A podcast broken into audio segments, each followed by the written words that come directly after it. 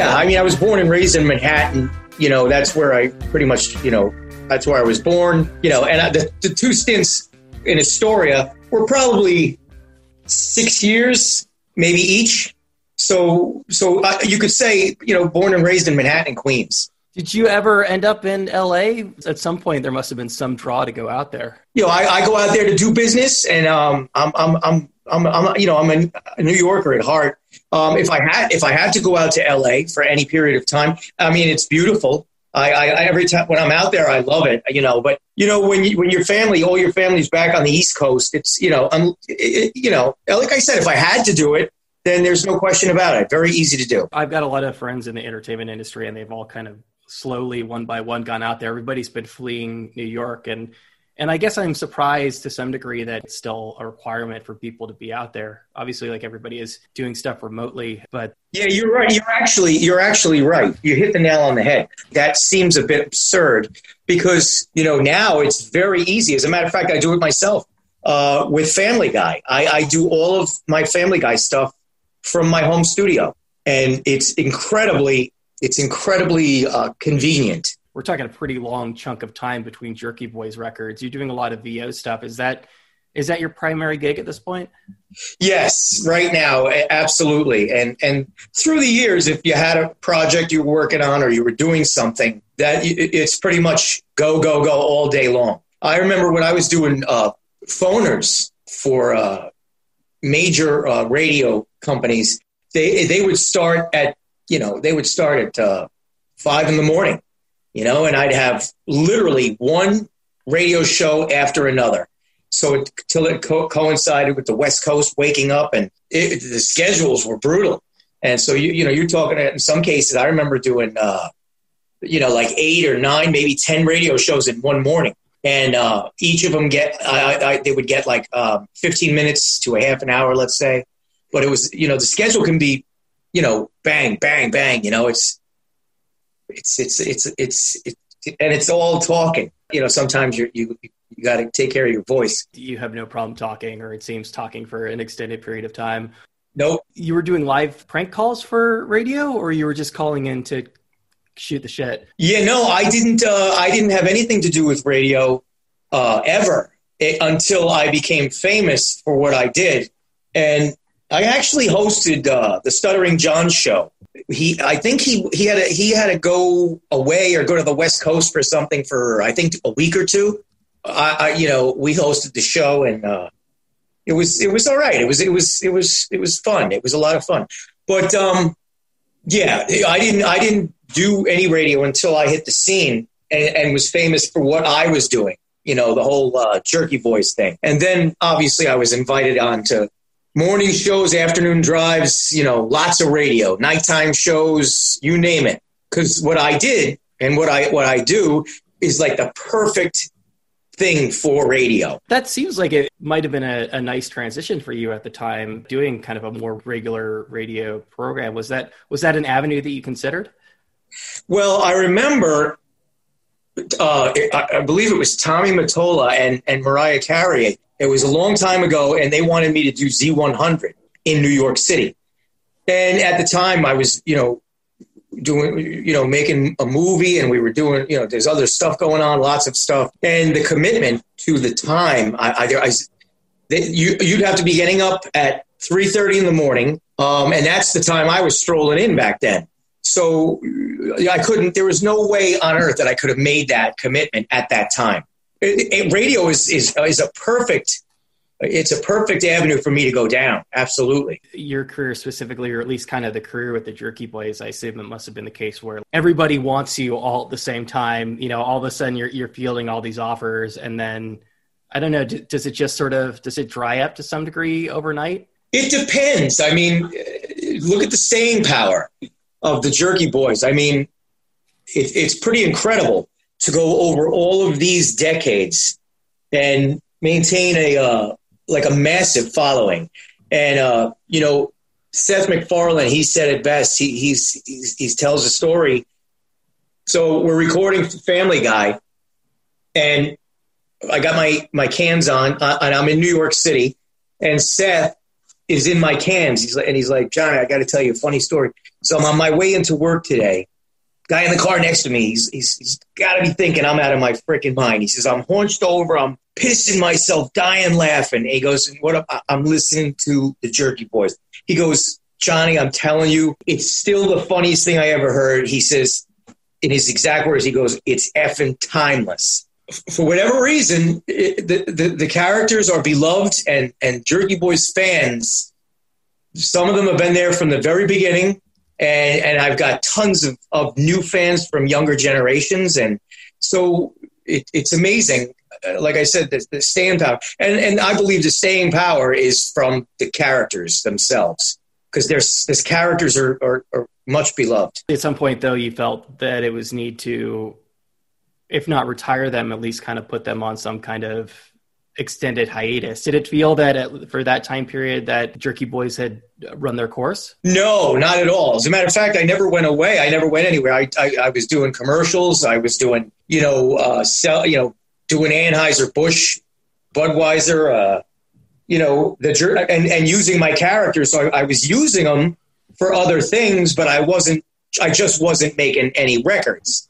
So and the response to this new record and, and coming back has been absolutely fantastic, which is incredible because that's, you know, that gets back to, again, talking about, you know, over the years, how, so, but for me personally, and remember, I was, this is also my 19th season on Family Guy. You got that, you got this, and like I said, you know, doing other situations with the characters, but just not a record. So that's why this is kind of cool that it's here now and and um, it's really something else. And and I, I, got the original artist, my my artist Sean Taggart, who everybody knows. Sean, he's his work is tremendous, and he's been with me since day one. So Sean and I go back all the way, all the way. And he he uh, he did the uh, brand new album cover, which is uh, I think it's outstanding, and I think people are going to love it. Part of the reason why I ask is because you know I assume like at a certain point, you know, what's the old the kind of the rock and roll adage of of always leave always leave them wanting more. You know, obviously, if if there had been a, a, a record every single year for the past 25, 30 years, there wouldn't be as much excitement for a return. Yeah, I, I guess. Yeah, it's, is there's a number of ways you can look at it, but um, the good news is, you know, people have been really. I, I could even go as far as to say they've been kind of pissed off over the years and asking me and writing me letters and sending me emails and and really pissed off that like Johnny man you got you got to drop another record man. We need we need more stuff you know. Even uh, even MacFarlane eh, said uh, more than once Johnny you got to get back in the studio man. You got to make just you got to make another record. And and because at Family Guy they used to listen to all my records in the writers room I'm just glad I did it. I'm really glad I did it. When Seth MacFarlane is giving you creative advice, you, you should probably heed it. Well, he grew up on my stuff. He was, yeah, he's just he was just a little kid, and he was a huge uh, Jerky Boys fan. So that's how I became part of that show. I actually read for the main character. I read for Peter, but uh, so it's yeah, it was like a full circle kind of thing where Seth is. Uh, you know, telling me, "Come on, man, you got we got to we got to get another record. You got to get more stuff out there." So yeah, you're right. It's like a full circle deal. I've heard you describe your creative process or, or at least a process for putting the records together and it sounds like it's actually fairly quick. I mean, it's, it sounds like you're, these are kind of like mostly first takes.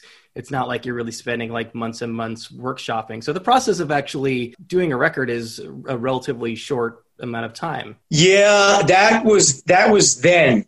It was, it's a whole different world you're living in now. Um, that's why this this new this new record, I was like, it, it's it's a different process because today everybody everybody and their mother is sitting around waiting to be pranked. There's pranks this, pranks that, pranks that.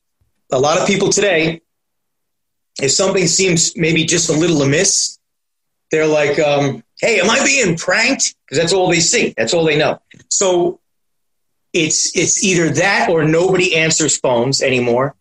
So it's a very different climate. So you have to work a lot. You have to work, literally, you have to work 20 times harder to make it happen. Uh, as opposed to, a good example, let's say when I was making Jerky Boys 2. When I was making Jerky Boys 2, uh, you know, I'm going to say, I, you know, I sit down, just as sure as we're sitting here right now. I'd sit down, have my boombox, I'd have my uh, my old uh, speakerphone, and I would just go, just make one, put it on the side, make one, put it on the side. I make you know twenty calls, twenty three calls, whatever it was, twenty four calls. Go back through them, and you know, and and every single one of them is good, good, good. These are all good. These are all usable, and they were just that's just, that's how fast I, I was able to produce Jerky Boys two, make Jerky Boys two. It was a, a real like a shock, a rude awakening to you know in the let's put it this way the last over the last three months let's say. Over the last three months maybe maybe four months. You know there's a couple that i did about a year a year and a half ago but only about maybe two of those. I think i think garbo's is one of them. And there might be one one other that i did about a year year and a half ago. Still brand new brand new material. But the the, the, the rest of the calls were made within the last three months two to two to three months and um, like I said, it was definitely, definitely, you know, at points, you know, you're like, oh my god, I, you know. So it's, it's it was just a lot of extra work. How was it that you were able to for the second one that you were able to do that with? It sounds like almost like no no editing at all that you weren't that you weren't throwing any of them out were you considering sort of you know uh, taking a little bit more time to to put it together to to pick the best ones to curate a little bit more no no number two Number two, but they were all very, very like I guess the best word you could use is like magic, man. They were all they all just flowed so nicely. Um, number three was incredible, introducing five new characters and uh, also having for the first time calls coming in.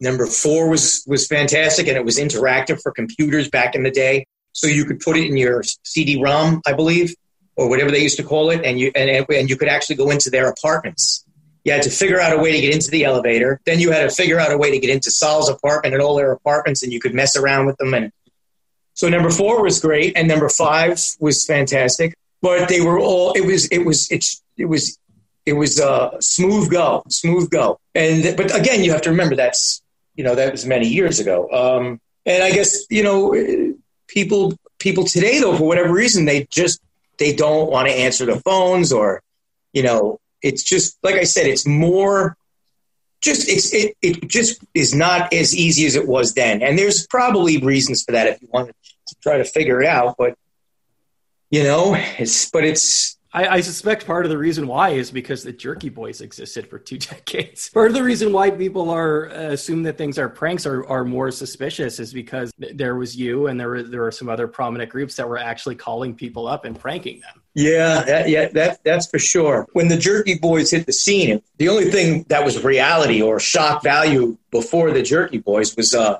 Allen Funt. You ever you do you remember Allen Funt? Candid Camera, is that right? Yes, yes. And um, and then the Jerky Boys came along, and and people were like, "Oh my god!" And they'd make a tape, and they'd make some tapes for their friends, and they would give them a tape, and a cassette tape, and they would say, "You're not going to believe this. You're not. You got to hear this, and it's it's all real."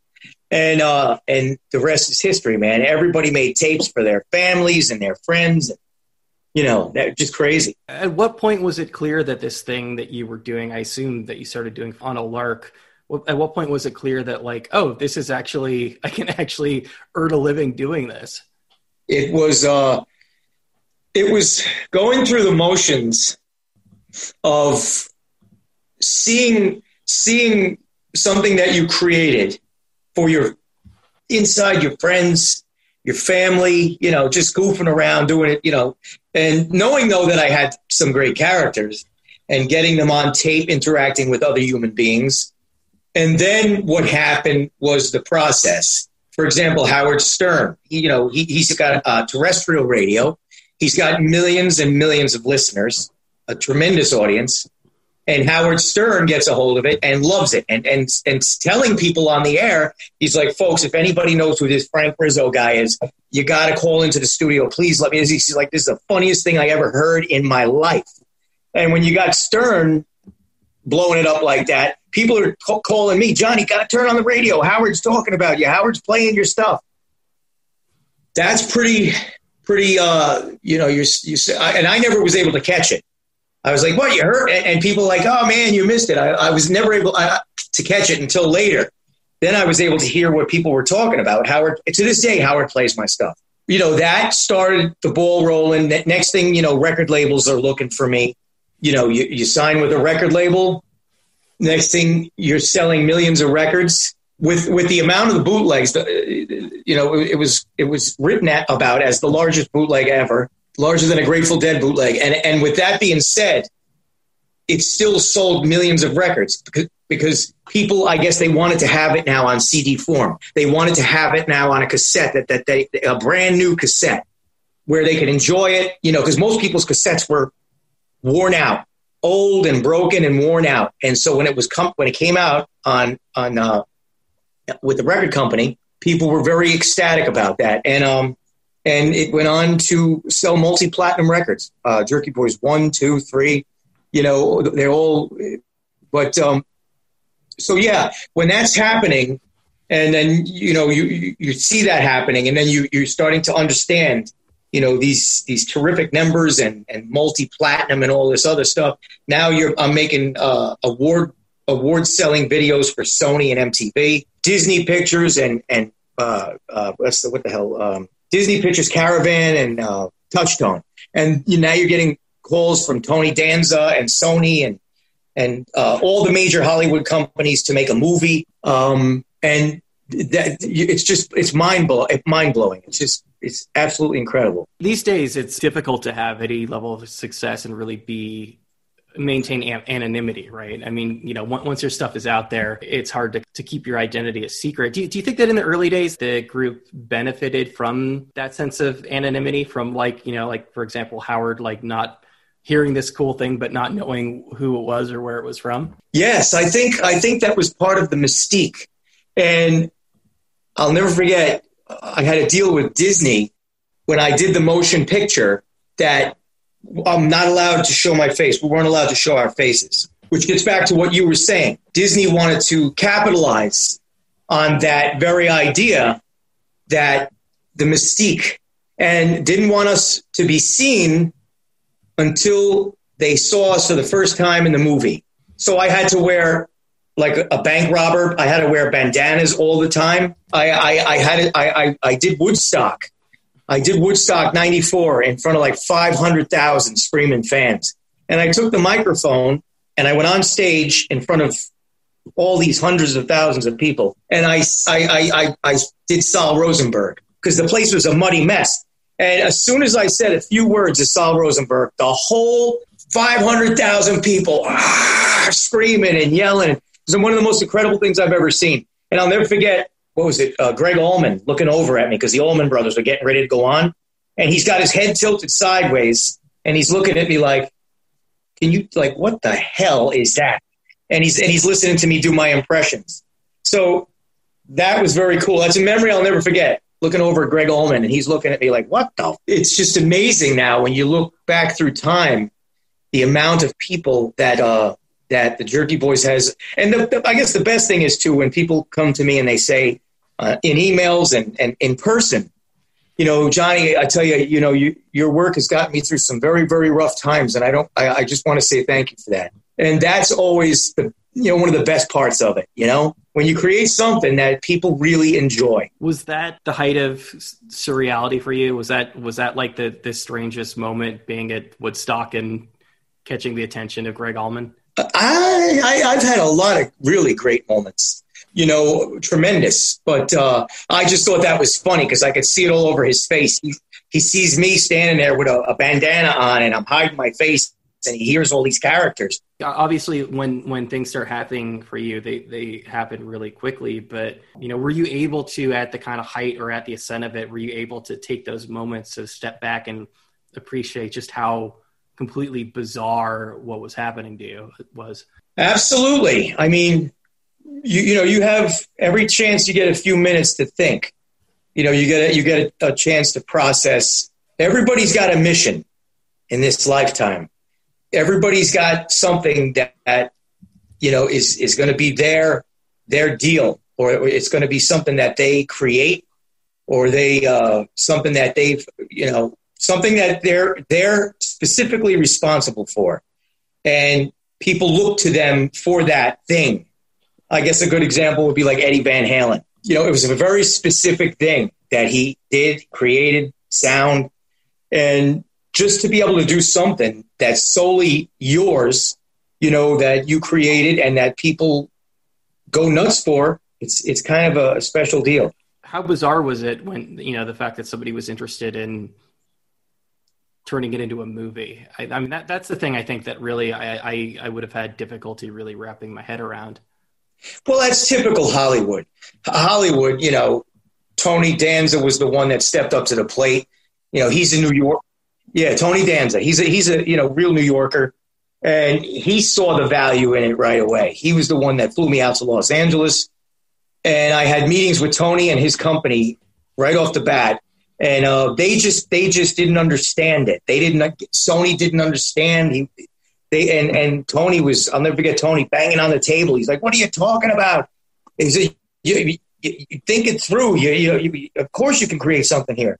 And um, by the end of the day, I saw every major studio in, in Los Angeles, and it was uh, Emilio Estevez uh, was with Disney, and um, right away they they just said absolutely we, we we can we can definitely make this make this happen, and that's that's what we did. And um, you know Jim Jim Melkonian directed the picture, and we had some of the biggest talent on the planet that came forward to be a part of that motion picture. That uh, you, are talking William Hickey, Suzanne Shepherd uh, from Goodfellas. You got Alan Arkin. You know, I mean, just a, a, a cast. You, you, had Big Pussy from uh, Vinny Pastore, Vinny Pastore from The Sopranos. Uh, and the list goes on. You had Alan North, you had Brad Sullivan from. Uh, these are all these are all big time, you know, accomplished actors. In hindsight, do you think maybe you were a little overexposed that maybe it was just it was too much at once i don't think so in comparison to other people you know it wasn't like uh you know I, it was it was just one movie after the movie i worked on uh the, the uh, platinum video i made uh for sony uh called don't hang up tough guy so it was never you know like constantly in your face where i've seen other acts you know, have, they're they're always in your face. So you know, I could be wrong, but I, I, don't I don't feel that. When the movie, you know, maybe doesn't perform as as well as you would hope it would, or you know, doesn't get the the, the reception perhaps you're hoping for, uh, how big of a setback is that for the project? It's not. It wasn't for me. It wasn't for me at all because you know the fans the fans got it. We weren't we did we weren't setting out to make gone with the wind. So the, the fans the fans they got it. They and the funny thing is now the movie has almost a five star rating. So when you go back in time and you look at movies i mean some great movies you know like uh like some jim carrey comedies or some the critics are always going to drag you through the mud. They don't want to hear about your comedy. They don't want to hear about your movies but I don't. I didn't. I didn't give a shit. I, I that that that's. Uh, I had a blast doing it. I had a lot of fun, and I, I the movie gets more attention today than it did back then. So for for me, it's it's it's. I don't I don't really get into all that that crap but it was it was so much it was so much fun working with those people and actually making the movie. You alluded to this a little bit earlier, and you said that there were people who were asking or, or begging for you to to bring the project back in in album form. Did you always assume that that there was always going to be another record at some point down the line? I always thought I would do another record. I just didn't know when, and it's something. It, it truly is something that you have to feel. You can't you can't just you can't just say, you know what, I, you know, I, today, I, today, um, you know, I'm going to make myself by the end of two weeks. Uh, I'm, I'm going to have, I'm going to put another record together. it doesn't work like that. You literally have to feel it. You got to feel it inside. You got to feel that you, you're really in the mood to be doing this. And, um, or it, it's just not going to work. You, you know, I can't, I can't even put my finger. I can't explain it, but you, you have to absolutely feel that you're going to enjoy doing this. You're going to really enjoy doing this, and you're just going to let it happen. I felt that way putting this together, so I, I felt really good about it. I've read that there was perhaps a bit of a kind of a personal falling out with Kamal at some point around 2000. Was it was it just was it creative differences? No, actually, and um, it, it, it wasn't on my end. There's no I no personal, you know. Uh, I had you know I right. If you're grown men, you're grown men. You know, I, I can't I can't tell I can't tell Kamal what to do. You know, we were. It was actually 1997 when when when he officially left the group. It was January uh, 97 and it was um it, he just he was he didn't want to do it. So uh, we were we were on our way back from Boston on a train and he hands our manager a, a note. Just a little note and it said I'm done. I'm finished. I want out of here. And and that was it. And he went on to make uh he, he, I think he does. Uh, he, he, I know he's directing, or he's trying. He's a director, and he does. Uh, he writes his own pictures, so he writes and he directs. And I always wished him well. I always wished him well, and and and wished him well with his projects. That's you know. But I can't just stop the Jerky Boys. Uh, if you listen to all the Jerky Boys records, I mean, I do 95, 97 percent of the work on the records. So I can't just say, hey, you know, that's it you know, because there are millions of fans out there, and I, I don't think they would ever want to see me do that. For you, it's water water under the bridge, but there's no. I, I assume there's no there's no conversations around having him bringing him back in to collaborate. Yeah, I mean, you know, it, it, that would have to be a decision that that he would make. You know, it's not something I can tell him to do, or even you know ask him. You know, he's been you know reached out a, a couple of times, I'm sure but it's not what he it's not what he wants. It's it's going to have to be a decision he makes. Uh, when you're doing the Family Guy, or when you're doing a film, or any of these other things, you know, they're more of a kind of a collaborative process. You know, it sounds like the process of the Jerky Boys when it's just you is is really solo. Do you miss having some kind of collaboration in the process of making calls? Well, I never had collaboration. Anytime I've I've made a call, as far as uh, because when you're on, you're on. You're you're you're you're on your own. You're alone. Now there's a couple of calls where we did duets, like where we're both in the call, and um, there's uh, there's and there are a few really good ones, like uh, uh, the the one where I play his wife, and he's trying to rent a yacht, and uh, we get to a yelling match, and you know my wife she don't like them prices, and the next thing you know, I'm I'm I'm cursing in the background as his wife, and we're getting to fights. Or the other one with the television set, where where you know, touch it in the back. The guy. Said touch it in the back, and then the guy on the phone's like, "No, no, no, no! Nobody should be touching anything." And and my character gets electrocuted. My character Pico gets electrocuted. So there was a lot of really, really uh, fun uh, bits that we we did together. But that's a different ball game. When you're doing that together, you you're playing around together, that you're you're you're you're playing with the characters together. But um, for the most part, you know, when I'm when I'm going, I, I just close my eyes. I don't even open my eyes. I just close my eyes and I just keep going until the skit is over. So you're really in that character.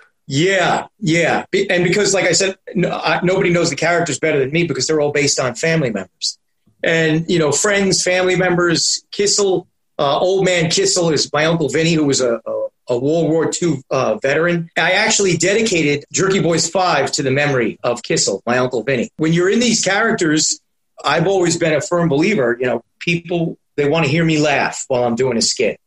But I don't, you know, Johnny, come on, man. How come you, you never even crack? You don't even laugh. You don't giggle. You. And I said, because when I'm doing this, I'm really, I'm in the, I'm in the character and I'm, it's in real time and it's really happening to this person, whether it be Sal, Frank, Jack, so I'm in the character, fully immersed in the character. Otherwise, to me, it's not going to work. You know, it, it, it's only going to be funny if people say that how the hell did he, you know, how the hell did he keep him on the line? That's part of the process. You know, afterwards, afterwards, I might, uh, there's probably a few calls where afterwards I, I hit the button and afterwards you'll hear me chuckle a little bit or laugh a little bit. But uh, for the most part, I don't ever laugh when I'm doing the skits. Do the characters exist outside of the calls? I mean, do you do you find yourself kind of reverting into character at all in your daily life? I do that a lot. I do that a lot. Although when I do it, it's not it's not with um, it's not with the characters that people would think. Oh, Johnny, I, would, I could hear him doing a Sal. I could hear him doing a Frank. It's always some other character that's in my head that actually I actually put one on the new album. Um, and it's it's so wild and different. The character is just I tell people some people have already told me that that's one of their favorite tracks on the new album. It's it's a character that I would do if I was in the shower or driving down the road to get a cup of coffee. And um, it doesn't make a lot of sense, the character, but it's very strange character. And I, if, if, you listen to the new album, you'll hear it when he, it's, it's, it's the character that's talking about he made a baby grand, a, a, grand piano and he made it with his own hands and he made it uh, from scratch. And I, I'm talking about making the piano using dirt and hemp and I, I, actually made all the wood myself. It's all fabricated by by, by me. And when you get a load of it, you hear that character. You'll see if you listen to it a couple of times. That's the kind of stuff I do by myself, or when I'm when I'm thinking about something, or I might just start talking in in in another character. But as far as me talking or doing that in any of the like Frank Rizzo or you know if anyone I might I don't I might do that mostly in Big Old Badass Bob the cattle rustler or I might that, do that in uh, my Jack Tors voice.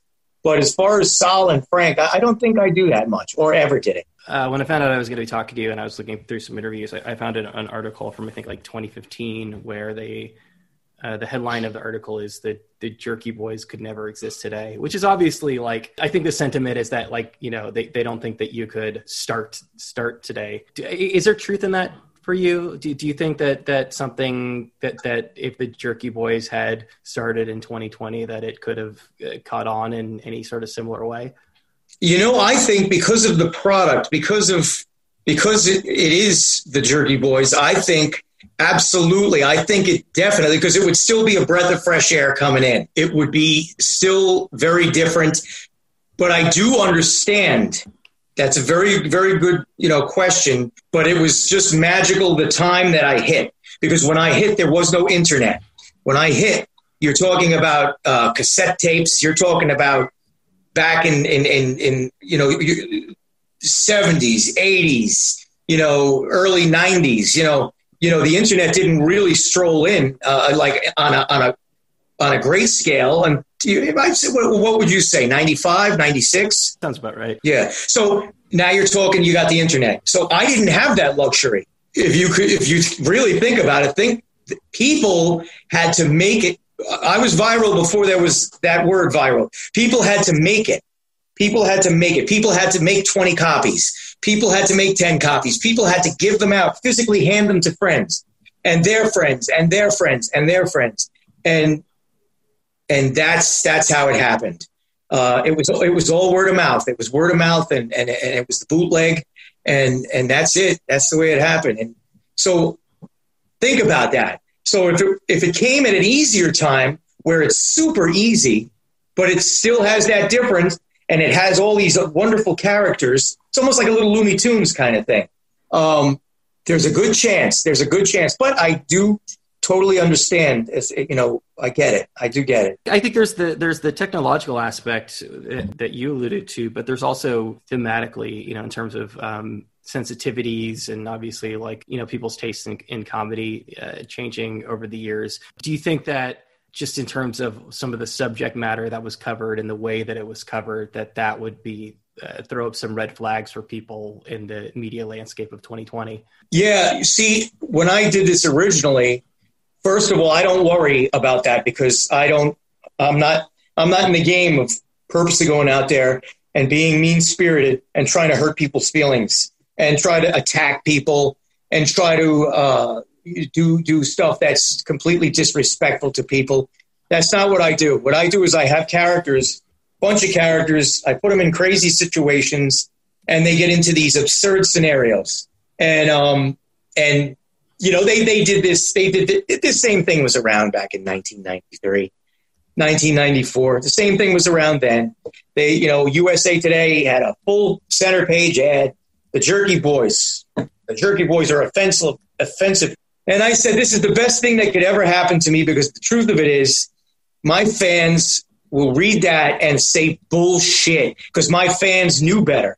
My fans know that, that none of that's true. And then Tipper Gore comes along Al Gore's wife, and she says, We got to put warning labels on these Jerky Boys records so that the kids can't buy them. What do you think that did? That drove sales by the millions. The record sold by the millions because of those warning labels. Couple of F bombs out of Frank Rizzo's mouth. You know, I'll wrap your fucking head in with a ratchet. He's a character, he's based on a real person. That's that's as crazy as it's going to get. But um, but yeah, it's it's you know you the best way to put it today, and even back then, if you get up in the morning and you're out there looking for something that's going to offend you, you're going to find it. You're going to find it, and I can't help you. I can I, I do what I do. If you don't want to listen to my, my characters and you don't want to hear Sol Rosenberg and you don't want to hear Frank Rizzo, that's your prerogative. If it's going to, if, I, I don't know how, but if you're going to be offended by it, that's your prerogative. But I don't ever set out to do that to people. I don't ever set out to hurt people or be mean spirited. That's not me. It's not what I do. If they're if that's what they, I, I don't get up in the morning looking. I guess what I'd say is just like on, on a personal level, um, you know, like I know that there are things that, that, I feel like you know to some degree that like I've I've kind of evolved and that, that that there are things that I probably said and like the 90s where I was like, oh yeah, no, I absolutely would would not say that now. Is there is there anything you feel though that maybe made it onto a record that you've evolved since that that maybe you know that maybe you wouldn't have said or done at the time? Not that I can think of. Um, you know, I think back and I think of the records, and you know, again, it was just a situation. Uh, you know, and especially me. If you compare me to any anybody or any any big comedian out there, like you know if you look at Dice Clay or you, you look at any of these, I don't, I don't, that's not what I do. I, I, I, do my characters and they say, they don't say things, they don't say, they didn't say things back then that like now I'm, oh man, geez, I wish I wouldn't have said that because I didn't. I don't have anything back then that I, I look back on and say, wow, that's not, you know, that's, oh, geez, you know, because that's not, I wasn't interested in that. My humor was self deprecating humor. It's got to be hard line to walk. I mean, it, it sounds like you weren't necessarily super conscious of the fact when you're doing it, but it, has got to be hard line to walk with, with, you know, a character that like to some degree is, is a stereotype to, to, to do that without it kind of being a little mean spirited. Was, was that, was that something at, at the very least that uh, when you were doing the recording that you were you were conscious of? Not at all. Not at all. It was a family friend, and when I was just a little kid, I, when he would come over speaking to my mom, I would pick up on his nuances, and I thought it was I thought it was amazing. I thought the way he spoke and his mannerisms. I actually was just a little kid. I was like, that is so freaking cool. And also, like I said, growing up in Astoria, I, I, I picked up on all the dialect and the, the Greeks and and you know the Spanish. And I, as as a little kid, I was soaking all that stuff in, and that's how I grew up doing all these different voices and characters. Never once in my head did I say, "Hey, I'm going to be mean spirited."